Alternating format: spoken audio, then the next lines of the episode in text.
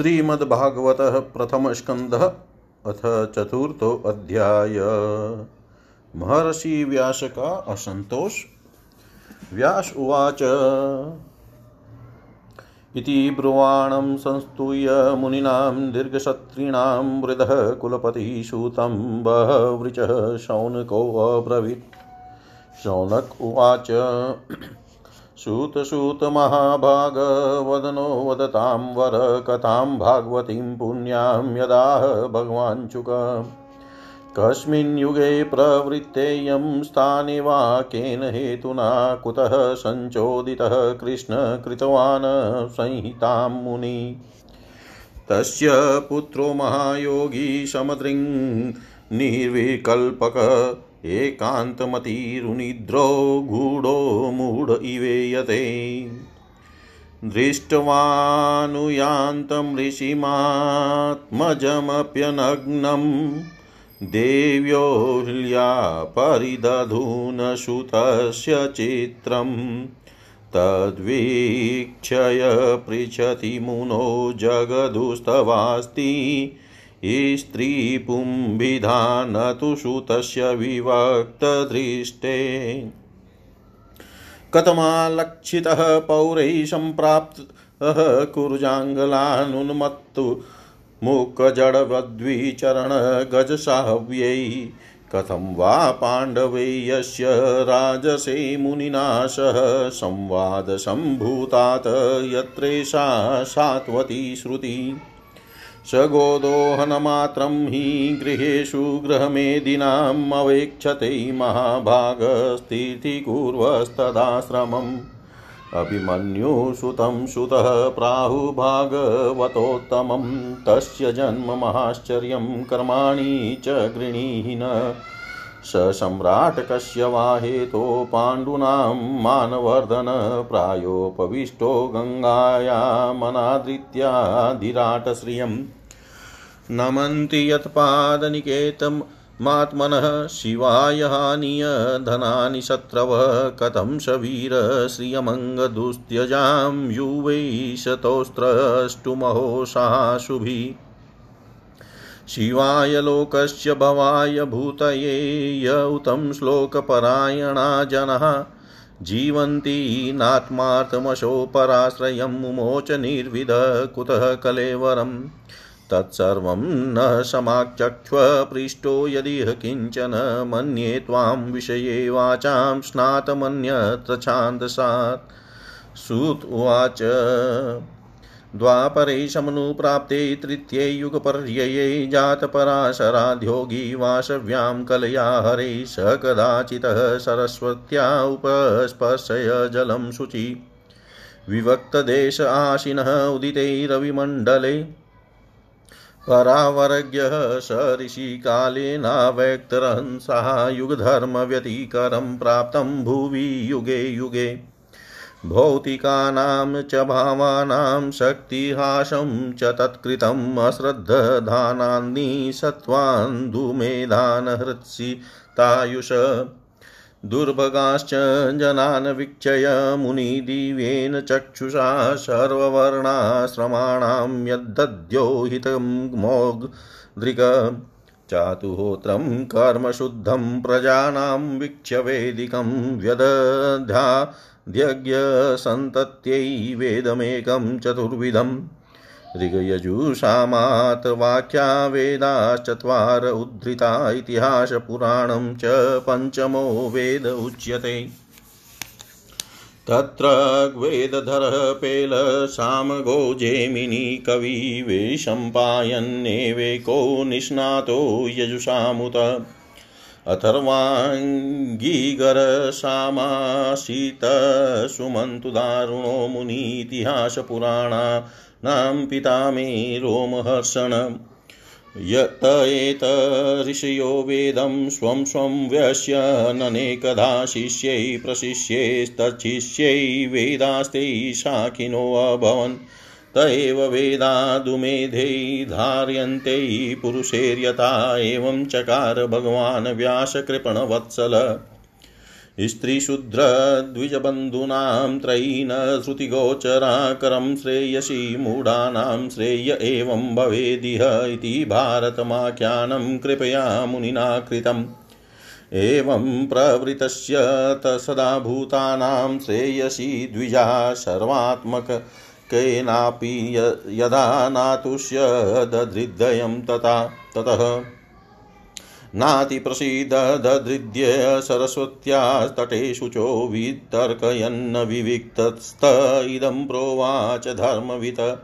धृतवर्तेन हि मया छन्दाशी गुर्वो अग्नयमानिना निर्वयलिकेन गृहीतं चानुशासनम्। भारतव्यपदेशेन हि याम्नायार्थश्च दर्शितः दृश्यते यत्र धर्मादिस्त्रीशूद्रादिभिर्प्युत तथापि बत मे देयं हि आत्मा चैवात्मना विभुवसम्पन्न इवा भाति ब्रह्मवचस्य सत्तम। किं वा भागवता धर्मा न प्रायेन्निरूपिता प्रिया परमहंसानां त एव ह्यच्युत प्रिया। तस्यैव किलमात्मानं मन्यमानस्य खिद्यत कृष्णस्य नारदोऽभ्यागादाश्रमं प्रागुदाहृतम्। तमभिज्ञाय सहसा प्रत्युत्थायागतं मुनि पूजयामास विधिवनारदं सुरपूजितम्। पूजयामास विधिवन्नारदं सुरपूजितम्।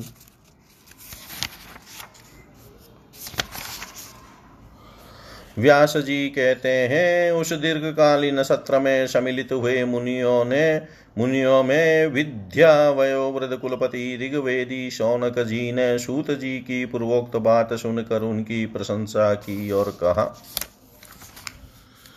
शौनक जी बोले सूत जी, आप वक्ताओं में श्रेष्ठ हैं तथा बड़े भाग्यशाली हैं। जो कथा भगवान श्री सुखदेव जी ने कही थी, वही भगवान की पुण्यमयी कथा कृपा करके आप में सुनाइए। वह कथा किस युग में, किस स्थान पर और किस कारण से हुई थी? मुनिवर श्री कृष्ण द्वेपायन ने किसकी प्रेरणा से इस परमहंसों की संहिता का निर्माण किया था? उनके पुत्र सुखदेव जी बड़े योगी, समदर्शी, भेदभाव रहित संसार निद्रा से जगे एवं निरंतर एकमात्र, मात्र परमात्मा में ही स्थिर रहते हैं। वे छिपे रहने के कारण मूड से प्रतीत होते हैं। व्यास जी जब सन्यास के लिए वन की ओर जाते हुए अपने पुत्र का पीछा कर रहे थे, उस समय जल में स्नान करने वाली स्त्रियों ने नंगे सुखदेव को देखकर तो वस्त्र धारण नहीं किया। परंतु वस्त्र पहने हुए व्यास जी को देख कर लज्जा से कपड़े पहन लिए थे। इस आश्चर्य को देख कर जब व्यास जी ने उन स्त्रियों से इसका कारण पूछा, तब उन्होंने उत्तर दिया कि आपकी दृष्टि में तो अभी स्त्री पुरुष का भेद बना हुआ है, परंतु आपके पुत्र की शुद्ध दृष्टि में यह भेद नहीं है। कुरुजांगल देश में पहुंचकर हस्तिनापुर में वे पागल गुंगे तथा जड़ के समान विचरते होंगे। नगरवासियों ने उन्हें कैसे पहचाना? पांडव नंदन राजर्षि परीक्षित का इन मौनी सुखदेव जी के शांत संवाद कैसे हुआ, जिससे यह भागवत संहिता कही गई? महाभाग श्री सुखदेव जी तो गृहस्थों के घरों को तीर्थ स्वरूप बना देने के लिए उतनी ही देर उनके दरवाजे पर रहते हैं, जितनी देर में एक गाय दुही जाती है। सूत जी, हमने सुना है कि अभिमन्यु नंदन परीक्षित भगवान के बड़े प्रेमी भक्त थे। उनके अत्यंत आश्चर्यमय जन्म और कर्मों का भी वर्णन कीजिए। वे तो पांडव वंश के गौरव बढ़ाने वाले सम्राट थे। वे भला किस कारण से साम्राज्य लक्ष्मी का परित्याग करके गंगा तट पर मृत्यु पर्यंत अनशन का व्रत लेकर बैठे थे? शत्रुघ्न अपने भले के लिए बहुत सा धन लाकर उनके चरण रखने की चौकी को नमस्कार करते थे। वे एक वीर युवक थे। उन्होंने उस दुस्त्यज्य लक्ष्मी को अपने प्राणों के साथ भला क्यों त्याग देने की इच्छा की? जिन लोगों का जीवन भगवान के आश्रित है, वे तो संसार के परम कल्याण, अभ्युदय और समृद्धि के लिए ही जीवन धारण करते हैं। उसमें अपना कोई नहीं, उसमें उनका अपना कोई स्वार्थ नहीं होता। उनका शरीर तो दूसरों के हित के लिए था, उन्होंने विरक्त होकर उसका परित्याग क्यों किया? वेदवाणी को छोड़कर अन्य समस्त शास्त्रों के आप पारदर्शी विद्वान है। सूत जी, इसलिए इस समय जो कुछ हमने आपसे पूछा है, वह सब कृपा करके हमें बताइए, हमें कहिए। सूत जी ने कहा, इस वर्तमान चतुर्युगी के तीसरे युग द्वापर में महर्षि पराशर के द्वारा वसुकन्या सत्यवती के गर्भ से भगवान के कलावतार योगी राज व्यास जी का जन्म हुआ। एक दिन वे सूर्योदय के समय सरस्वती के पवित्र जल में स्नान आदि करके एकांत पवित्र स्थान पर बैठे हुए थे। महर्षि भूत और भविष्य को जानते थे, उनकी दृष्टि अचूक थी। उन्होंने देखा कि जिसको लोग जान नहीं पाते, ऐसे समय के फेर से प्रत्येक युग में धर्म संकरता और उसके प्रभाव से भौतिक वस्तुओं की भी शक्ति का ह्रास होता रहता है। संसार के लोग श्रद्धाहीन और शक्ति रहित हो जाते हैं। उनकी बुद्धि कर्तव्य का ठीक ठीक निर्णय नहीं कर पाती और आयु भी कम हो जाती है। लोगों की इस भाग्यहीनता को देख कर उन मुनीश्वर ने अपनी दिव्य दृष्टि से समस्त वर्णों और आश्रमों का आश्रमों का हित कैसे करे इस पर विचार किया। उन्होंने सोचा कि वे वेदोक्त चातुर्होत्र कर्म लोगों का हृदय शुद्ध करने वाला है। होता अध्रवयु उद्गाता और ब्रह्मा ये चार होता है। इनके द्वारा संपादित होने वाले अग्निष्टो, अग्निष्टोमादि यज्ञ को चातुर्होत्र कहते हैं। कर्म लोगों का हृदय शुद्ध करने वाला है। इस दृष्टि से यज्ञों का विस्तार करने के लिए उन्होंने एक ही वेद के चार विभाग कर दिए। व्यास जी के द्वारा ऋग, यजु शाम और अथर्व इन चार वेदों का उद्धार पृथककरण हुआ इतिहास और पुराणों को पांचवा वेद कहा जाता है। उनमें से ऋग्वेद के पैल, सामगान के विद्वान जैमिनी एवं यजुर्वेद के एकमात्र स्नातक वैशंपायन हुए। अथर्ववेद में प्रवीण हुए दरुण नंदन सुमंतु मुनि। इतिहास और पुराणों के स्नातक मेरे पिता रोमहर्षण थे। इन पूर्वोक्त ऋषियों ने अपनी अपनी शाखा को भी और भी अनेक भावकों में विभक्त कर दिया। इस प्रकार शिष्य प्रशिष्य और उनके शिष्यों द्वारा वेदों की बहुत सी शाखाएँ बन गईं। कम समझ वाले पुरुषों पर कृपा करके भगवान वेद व्यास ने इसलिए ऐसा विभाग कर दिया कि जिन लोगों को स्मरण शक्ति नहीं है या कम है, वे भी वेदों को धारण कर सके। स्त्री, शुद्ध और पतित द्विजाति तीनों ही वेद श्रवण के अधिकारी नहीं है। इसलिए वे कल्याणकारी शास्त्रोक्त कर्मों के आचरण में भूल कर बैठते हैं। अब इन, उन, इसके द्वारा उनका भी कल्याण हो जाए। यह सोचकर महामुनि व्यास जी ने बड़ी कृपा करके महाभारत इतिहास की रचना की। शौनकादि ऋषियों यद्यपि व्यास जी इस प्रकार अपनी पूरी शक्ति से सदा सर्वदा प्राणियों के कल्याण में ही लगे रहे, तथापि उनके हृदय को संतोष नहीं हुआ। उनका मन कुछ खिन्न सा हो गया। सरस्वती नदी के पवित्र तट पर एकांत में बैठकर धर्मवेता व्यास जी मन ही मन विचार करते हुए इस प्रकार कहने लगे। मैंने निष्कपट भाव से ब्रह्मचर्य आदि व्रतों का पालन करते हुए वेद गुरुजन और अग्नियों को का सम्मान किया है और उनकी आज्ञा का पालन किया है। महाभारत की रचना के बहाने मैंने वेद के अर्थ को खोल दिया है, जिससे स्त्री शूद्र आदि भी अपने अपने धर्म कर्म का ज्ञान प्राप्त कर लेते हैं।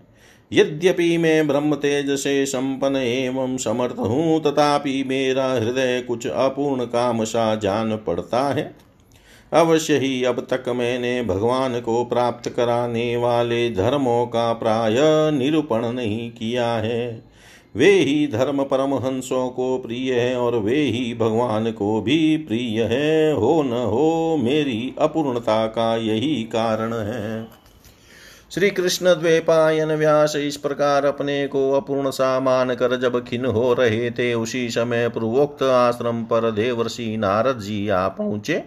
उन्हें आया देख व्यास जी तुरंत खड़े हो गए। उन्होंने देवताओं के द्वारा सम्मानित देवर्षि नारद की विधि पूर्वक पूजा की। इति श्रीमद्भागवते महापुराणे पारमंस्यां संहितायां प्रथमस्कन्धे नेमिषो योपाख्याने चतुर्थोऽध्याय। सर्वं श्रीकृष्णार्पणम् ॐ विष्णवे नमः, ॐ विष्णवे नमः, ॐ विष्णवे नमः। श्रीमद्भागवतः प्रथमस्कन्ध अथ पञ्चमोऽध्याय। भगवान के यश कीर्तन की महिमा और देवर्षि नारद जी का पूर्व चरित्र श्रुतुवाच अथ तं सुखमाशिन्नुपाशिनं बृहत्सेवा देवर्षिः प्राविप्रसि वीणापाणिश स्मयनि। नारदुवाच पाराशर्यमहाभाग भवत कच्चिदात्मना परितुष्यति शारीरात्मा मानसेव वा। जिज्ञासितं सुसम्पन्नमपि ते महदद्भुतं कृतवान् भारतं यस्त्वं सर्वार्थपरिबृंहितं जिज्ञासितमदितं त यतद्ब्रह्म सनातनम् अथापि शोचस्यात्मानं कृतार्थ इव प्रभो। व्यासुवाच अस्त्येव मे सर्वमिदं त्यक्तो, त्वयोक्तं तथापि नात्मा परितुष्यते मे तन्मूलमव्यक्तमगाधबोधं पृच्छामहे त्वात्मभवात्मभूतम्। स वै भवान् वेद समस्तगुह्यम् उपासितो यत् पुरुषपुराणपरावरेशो मनसेव विश्वं सृजत्यवत्यति गुणैरसङ्ग। त्वं पर्यटनर्क इव त्रिलोकीम् अन्तश्चरो वायुरिवात्मसाक्षी परावरे ब्रह्मणि धर्मतो व्रतैः स्नातस्य मे न्यूनमलं विचक्ष्व। श्रीनारदुवाच भवतानुदितप्रायं यशो भगवतोऽम्मलं येनेवाशो न तुष्येत मन्येतदर्शनं किलम्। यथा धर्मादयश्चार्ता मुनिवर्यानुकीर्तिता न तथा वासुदेवस्य महिमा हि अनुवर्णिता। न यद्वश्च चित्रपदं हरेर्यशो जगत्पवित्रं प्रगृणीतः कहिर्चित् तद्वायशं तीर्थमुशन्ति मानसा न यत्र हंसा निरमन्त्युशिक्षया तद्वाग्विसर्गो जनतागविप्लवो यस्मिन् प्रतिशो श्लोकमभद्वत्यपि नामान्यन्तस्य यशोऽङ्कितानि तृणवन्ति गायन्ति गृह्णन्ति साधव। निष्कर्म्यमप्यच्युतभाववर्जितं न शोभते ज्ञानमलं निरञ्जनं कुतः पुनः शश्वद्भद्रमीश्वरेण चार्पितं कर्म यद्यप्यकारणम् अतो महाभाग भवान् मोगदृक् शुचिस्रवा सत्यरतो धृतव्रतः उरुक्रमस्याखिलबन्धमुक्तये समाधिनानुस्मर तद्विचेष्टितम्। ततोऽन्यथा किंचन यद्वीक्षतः पृथगदृशस्तत्कृतरूपनामभि न कुत्रचित् क्वापि च दुस्थितामतिलर्भेत वाताहतने नारीवास्पदम् जुगुप्सितं धर्मकृते अनुशासत स्वभारक्तस्य महान् व्यतिक्रम यद्वाक्यतो धर्म इति तरः स्थितो न मन्यते तस्य निवारणं जन।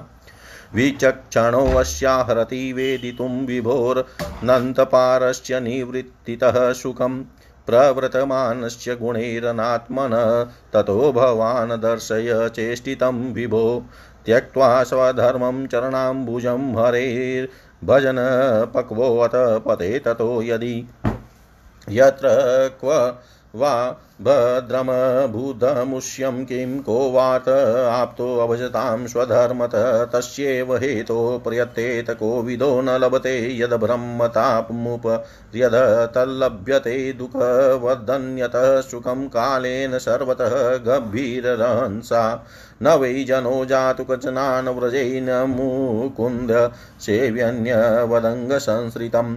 स्मरन्न मुकुन्दाङ्घ्रयुपगुहनं पुनर्विहातुमीचेन रसग्रहो यतः। इदं हि विश्वं भगवानिवेतरो यतो जगत्स्थाना। निरोधसम्भवः तद्धि स्वयं वेद भवास्तथापि वै। प्रादेशमात्रं भवत प्रदर्शितं त्वमात्मना आत्मन व वेयं मोगदृक् परस्य पुंस परमात्मन कलाम्। अयं प्रजातं जगत शिवाय तन्मानुभावाभ्युदयोऽधिगण्यताम् इदं हि पुंसस्तपसः श्रुतस्य वाश्विष्टस्य सुप्तस्य च बुद्धिदत्तयोऽविच्युतोऽर्थकविभिः निरूपितो यदुतं श्लोकगुणानुवर्णनम्। अहं पुरातितभवे अभवं मुने दास्यास्तु कस्याचन वेदवादिनां निरूपितो बालक एव योगिनां शुश्रूषणे प्रावृषि निर्विवीक्षतां। ते मय्यपेताखि किल चापलैर्भगै दान्ते अधृतक्रीडनकै अनुवर्तिनी चक्रुः कृपां यद्यपि तुल्यदर्शना शुश्रूषमाणे मुनयोऽल्पभाषिणी उच्छिष्टलेपान् तो द्विजै सकृत स्म भुञ्जे तदपास्तकिल्बिषः एवं प्रवृतस्य विशुद्धचेतसः। तद्धर्म एवात्मरुचि प्रजायते। तत्रान्वः कृष्णकथा प्रगायतामनुग्रहेण शृण्वं मनोहरा। ताः श्रद्धया मे अनुपदं विशृण्वत् प्रियस्रवस्यङ्गममाभवद्रुचि तस्मिस्तदा लब्धरुचे महामुने प्रियस्रवस्य स्खलितामतिर्मम ययाहमेतत्सदसत्त्वस्वमायया पश्येमहि ब्रह्मणि कल्पितं परे। इतं शरदप्रावृषि कावृतु हरेर्विशृण्वतो मे अनुशवं यशोऽमलम् सङ्कीर्तीयमानं मुनिभिः महात्मभिः भक्तिप्रवृतात्मजस्तमोपहा। तस्यैव मे अनुरक्तस्य प्रस्त्रीतस्य हतेन सह श्रद्धानस्य बालस्य दान्तस्यानुचरस्य च ज्ञानं गुह्यत्तमं यत्त साक्षाद् भगवतोदितम्। अनवोचन गमिष्यन्तः, कृपया दिनवत्सला। येनैवाहं भगवतो वासुदेवस्य वेदस मायानुभावमविदं येन गच्छन्ति तत्पदम्। एतत्संसूचितं ब्रह्मस्तापत्रयचिकित्सितं यदीश्वरे भगवती कर्म ब्रह्मणि भावितम् आमयो यश्च भूतानां जायते येन सुव्रत, तदेव हि अमयं द्रव्यं न पुनाति चिकित्सितम्। एवं नृणां क्रियायोगा सर्वे संसृति एतव त एवात्मविनाशाय कल्पन्ते कल्पिता परे। यदत्र क्रियते कर्म भगवत्परितोषणं ज्ञानं तत् दधीनं हि भक्तियोगसमन्वितम्। कुर्वाणा यत्र कर्माणि भगवचीक्षया सकृत गृणन्ति गुणानामनि कृष्णस्यानुस्मरन्ति च नमो भगवते तुभ्यं वासुदेवाय धीमहि प्रद्युम्नाय निरुद्धाय नमः सङ्कर्षणाय च। इति मृत् इति मूत्र्यभिधानेन मन्त्रमूर्तिममूर्तिकं यजते यज्ञपुरुषं च सम्यक् दर्शनपुमान्।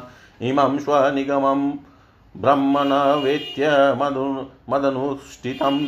अदान्मे ज्ञानमेश्वर्यं स्वस्मिन् भावं च केशव।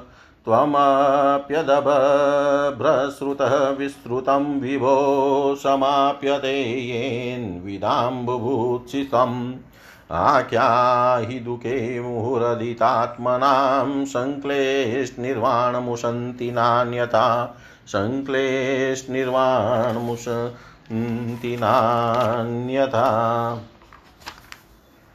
सूत जी कहते हैं, तदनंतर सुखपूर्वक बैठे हुए वीणा पाणी परम यशस्वी देवर्षि नारद ने मुस्कुरा कर अपने पास ही बैठे ब्रह्मऋषि व्यास जी से कहा नारद जी ने प्रश्न किया महाभाग व्यास जी, आपके शरीर एवं मन दोनों ही अपने कर्म एवं चिंतन से संतुष्ट है न?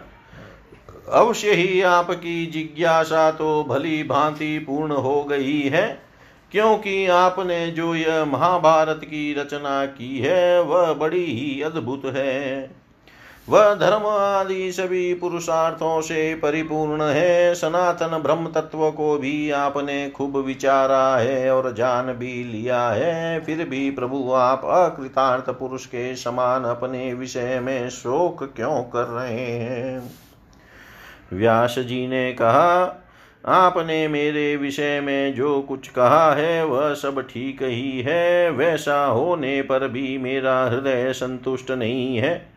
पता नहीं इसका क्या कारण है, आपका ज्ञान गाध है, आप साक्षात ब्रह्मा जी के मानस पुत्र हैं। इसलिए मैं आपसे ही इसका कारण पूछता हूँ। नारद जी, आप समस्त गोपनीय रहस्यों को जानते हैं, क्योंकि आपने उन पुराण पुरुष की उपासना की है। जो प्रकृति पुरुष दोनों के स्वामी हैं और असंग रहते हुए ही अपने संकल्प मात्र से गुणों के द्वारा संसार की सृष्टि स्थिति और प्रलय करते रहते हैं। आप सूर्य की भांति तीनों लोकों में भ्रमण करते रहते हैं और योग बल से प्राणवायु के समान सबके भीतर रहकर अंतकरणों के साक्षी भी हैं। योगानुष्ठान और नियमों के द्वारा पर ब्रह्म और शब्द ब्रह्म दोनों की पूर्ण प्राप्ति कर लेने पर भी मुझमें जो बड़ी कमी है, उसे आप कृपा करके बतलाइए। नारद जी ने कहा, व्यास जी, आपने भगवान के निर्मल यश का गान प्राय नहीं किया। मेरी ऐसी मान्यता है कि जिससे भगवान संतुष्ट नहीं होते, वह शास्त्र या ज्ञान अधूरा है। आपने धर्म आदि पुरुषार्थों का जैसा निरूपण किया है, भगवान श्री कृष्ण की महिमा का वैसा निरूपण नहीं किया। जिस वाणी से चाहे वह रस भाव अलंकार आदि से युक्त ही क्यों न हो? जगत को पवित्र करने वाले भगवान श्री कृष्ण के यश का कभी गान नहीं होता। वह तो कौवों के लिए उच्चिष्ट फेंकने के स्थान के समान अपवित्र मानी जाती है। मानसरोवर के कमनीय कमल वन में विहरने वाले हंसों की भांति ब्रह्म धाम में विहार करने वाले भगवत चरणार विंदाश्रित परमहंस भक्त कभी उसमें रमण नहीं करते। इसके विपरीत जिसमें सुंदर रचना भी नहीं है और जो दूषित शब्दों से युक्त भी है, परंतु जिसका प्रत्येक श्लोक भगवान के सुयश सूचक नामों से युक्त है, वह वाणी लोगों के सारे पापों का नाश कर देती है।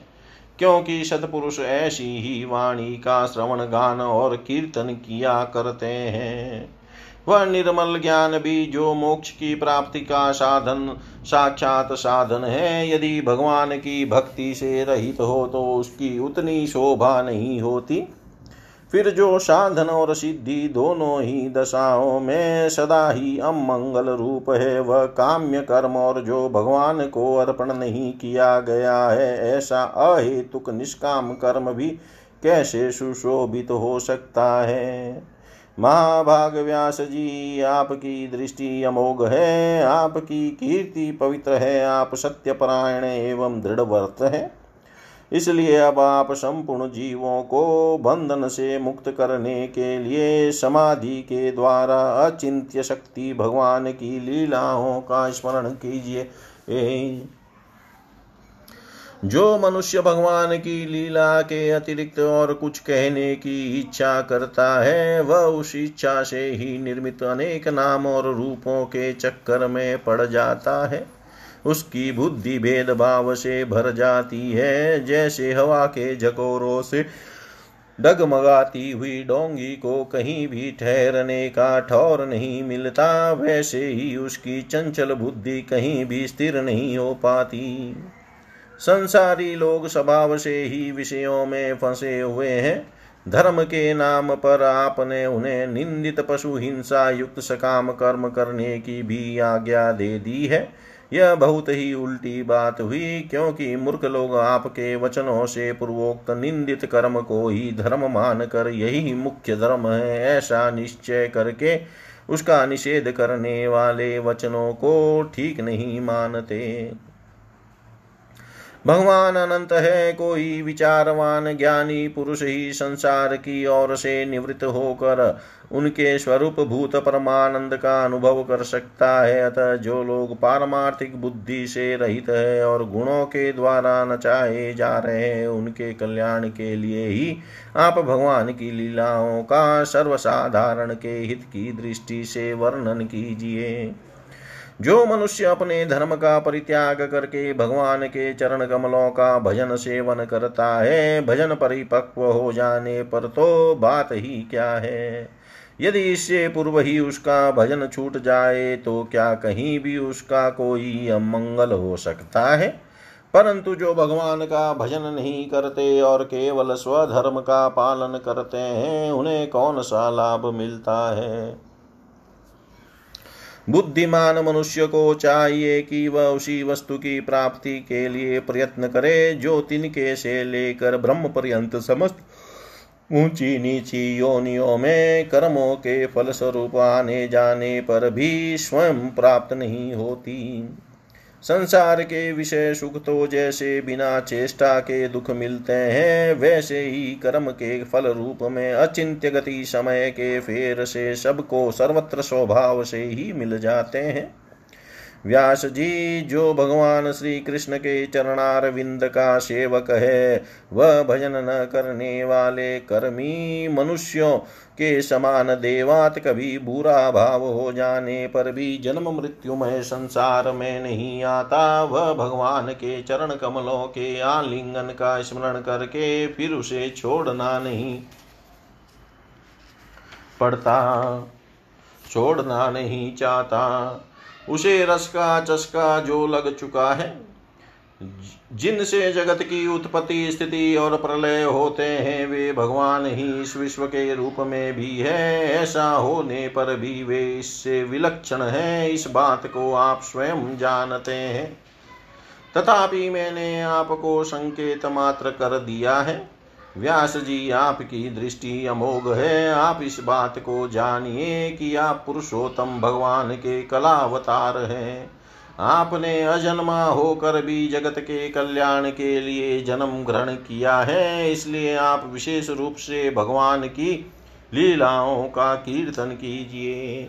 विद्वानों ने इस बात का निरूपण किया है कि मनुष्य की तपस्या वेदाध्यन यज्ञानुष्ठान स्वाध्याय ज्ञान और दान का एकमात्र प्रयोजन यही है कि पुण्य कीर्ति श्री कृष्ण के गुणों और लीलाओं का वर्णन किया जाए। मुने, पिछले कल्प में, अपने पूर्व जीवन में मैं वेदवादी ब्राह्मणों की एक दासी का लड़का था।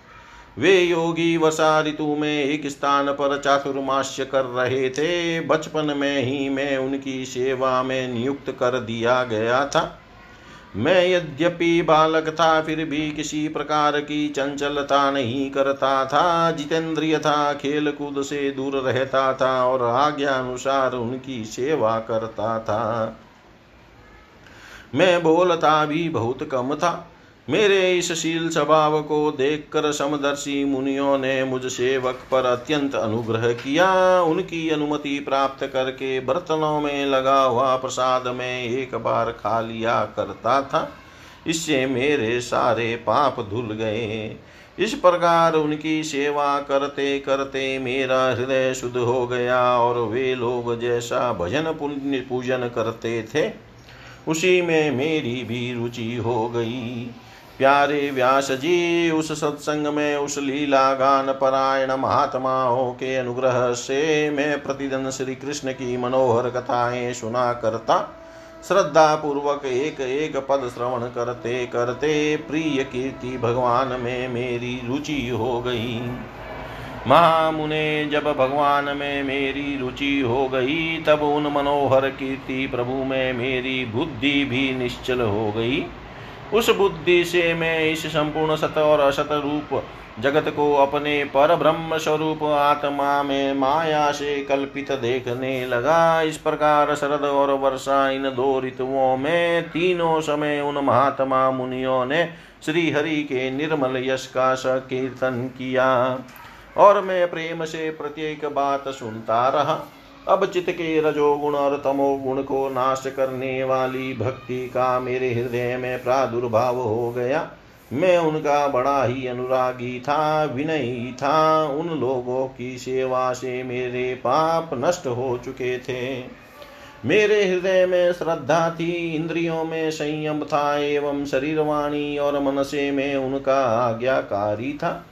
उन दिन वत्सल महात्माओं ने जाते समय कृपा करके मुझे उस गुह्यतम ज्ञान का उपदेश दिया, जिसका उपदेश स्वयं भगवान ने अपने श्री मुख से किया है। उस उपदेश से ही जगत के निर्माता भगवान श्री कृष्ण की माया के प्रभाव को मैं जान सका, जिसके जान लेने पर उनके परम पद की प्राप्ति हो जाती है। सत्य संकल्प व्यास जी पुरुषोत्तम भगवान श्री कृष्ण के प्रति समस्त कर्मों को समीर, समर्पित कर देना ही संसार के तीनों तापों की एकमात्र औषधि है। यह बात मैंने आपको बतला दी। प्राणियों को जिस पदार्थ के सेवन से जो रोग हो जाता है, वही पदार्थ चिकित्सा विधि के अनुसार प्रयोग करने पर क्या उस रोग को दूर नहीं करता? इसी प्रकार यद्यपि सभी कर्म मनुष्यों को जन्म मृत्यु रूप संसार के चक्र में डालने वाले हैं, तथापि जब वे भगवान को समर्पित कर दिए जाते हैं, तब उनका कर्मपना ही नष्ट हो जाता है। इस लोक में जो शास्त्र विहित कर्म भगवान के प्रसन्नता के लिए किए जाते हैं, उन्हीं से परा भक्ति युक्त युक्त ज्ञान की प्राप्ति होती है। इस भगवत अर्थ कर्म के मार्ग में भगवान के अनुसार आचरण करते हुए लोग बार बार भगवान श्री कृष्ण के गुण और नामों का कीर्तन तथा स्मरण करते हैं।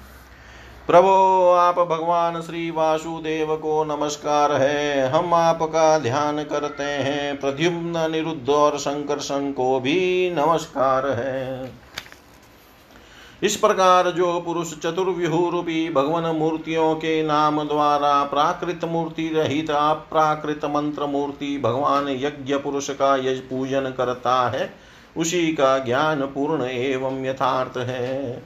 भ्रमण जब मैंने भगवान की आज्ञा का इस प्रकार पालन किया, तब इस बात को जानकर भगवान श्री कृष्ण ने मुझे आत्मज्ञान, ऐश्वर्य और अपनी भाव रूपा प्रेमा, भक्ति का दान किया।